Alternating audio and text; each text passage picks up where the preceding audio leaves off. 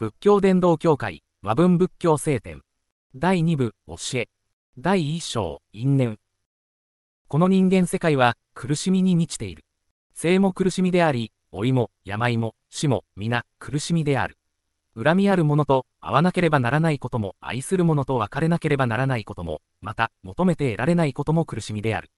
誠に執着を離れない人生はすべて苦しみである。これを苦しみの真理、苦体という。この人生の苦しみがどうして起こるかというと、それは人間の心につきまとう煩悩から起こることは疑いない。その煩悩を突き詰めていけば、生まれつき備わっている激しい欲望に根ざしていることがわかる。このような欲望は、性に対する激しい執着を元としていて、見るもの聞くものを欲しがる欲望となる。また転じて、死をさえ願うようにもなる。これを苦しみの原因、実態という。この煩悩の根本を残りなく滅ぼし尽くし、すべての執着を離れれば人間の苦しみもなくなる。これを苦しみを滅ぼす真理、滅体という。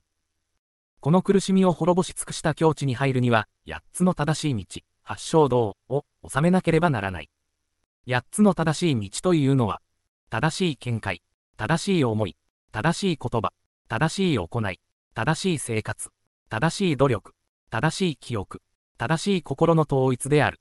これらの8つは、欲望を滅ぼすための正しい道の真理、動体と言われる。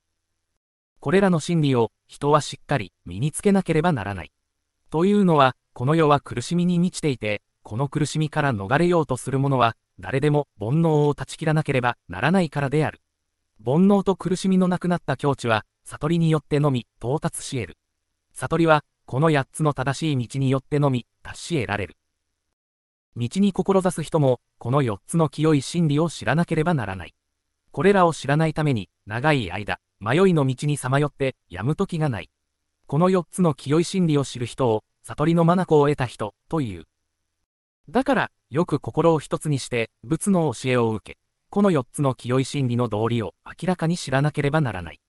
いつの世のどのような聖者も、正しい聖者であるならば、皆この4つの清い真理を悟った人であり、4つの清い真理を教える人である。この4つの清い真理が明らかになったとき、人は初めて、欲から遠ざかり、世間と争わず、殺さず、盗まず、横島な愛欲を犯さず、欺かず、そしらず、へつらわず、妬まず、怒らず、人生の無常を忘れず、道に外れることがない。道を行う者は、例えば、灯火を掲げて暗黒の部屋に入るようなものである。闇はたちまち去り、明るさに満たされる。道を学んで、明らかにこの4つの清い真理を知れば、知恵の灯火を得て無知の闇は滅びる。仏は、単にこの4つの真理を示すことによって人々を導くのである。教えを正しく身に受ける者は、この4つの清い真理によって、儚いこの世において、誠の悟りを開き、この世の人々の守りとなり、頼りとなる。それは、この4つの清い真理が明らかになれば、あらゆる煩悩のもとである無明が滅びるからである。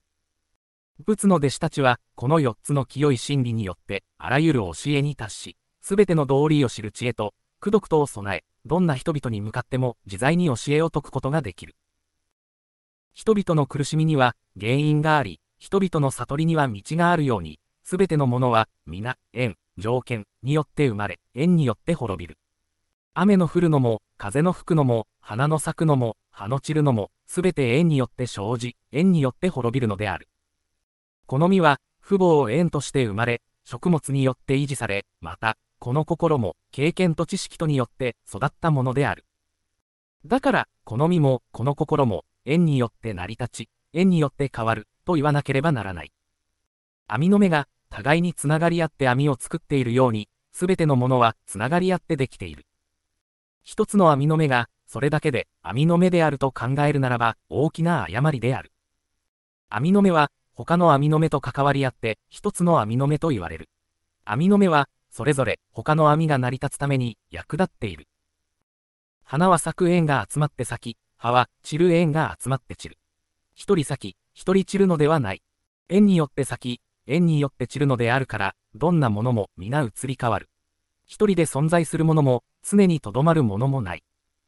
すべてのものが、縁によって生じ、縁によって滅びるのは永遠不変の道理である。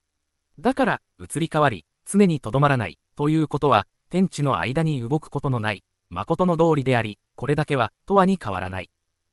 それでは、人々の憂い、悲しみ、苦しみ、もだえは、どうして起こるのか。つまりそれは、人に執着があるからである。富に執着し、名誉利欲に執着し、閲楽に執着し、自分自身に執着する。この執着から、苦しみ悩みが生まれる。はじめから、この世界には、いろいろの災いがあり、その上、老いと病と死闘を、避けることができないから、悲しみや苦しみがある。しかし、それらも、突き詰めてみれば、執着があるから、悲しみや苦しみとなるのであり、執着を離れさえすれば、すべての悩み、苦しみは、跡形もなく消え失せる。さらに、この執着を推し詰めてみると、人々の心の内に、無明と、トンワイトが見出される。無明は、移り変わるものの姿に、眼が開けず、因果の道理に、暗いことである。トンワイトは、得ることのできないものを貪って、執着し、愛着することである。もともと、物に差別はないのに、差別を認めるのは、この、無明、と、トンワイ、との働きである。もともと、物に良否はないのに、良否を見るのは、この無明とトンワイトの働きである。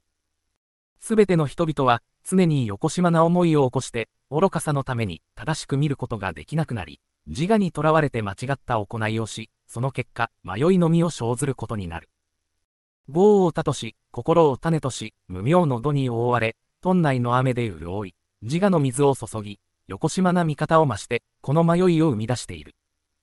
だから、結局のところ、憂いと悲しみと苦しみと悩みのある、迷いの世界を生み出すものは、この心である。迷いのこの世は、ただ、この心から現れた心の影に他ならず、悟りの世界もまた、この心から現れる。この世の中には、三つの誤った見方がある。もし、これらの見方に従ってゆくと、この世のすべてのことが否定されることになる。一つには、ある人は人間がこの世で経験するどのようなことも全て運命であると主張する。二つには、ある人はそれは全て神の御業であるという。三つには、またある人は全て因も縁もないものであるという。もしも全てが運命によって定まっているならば、この世においては良いことをするのも悪いことをするのも皆運命であり、幸、不幸も全て運命となって、運命の他には何者も存在しないことになる。従って、人々に、これはしなければならない、これはしてはならないという、希望も努力もなくなり、世の中の進歩も改良もないことになる。次に、神の見業であるという説も、最後の、因も縁もない、とする説も、同じ非難が浴びせられ、悪を離れ、善をなそうという、意志も努力も意味も、すべてなくなってしまう。だから、この三つの見方は、皆誤っている。どんなことも縁によって生じ、縁によって滅びるものである。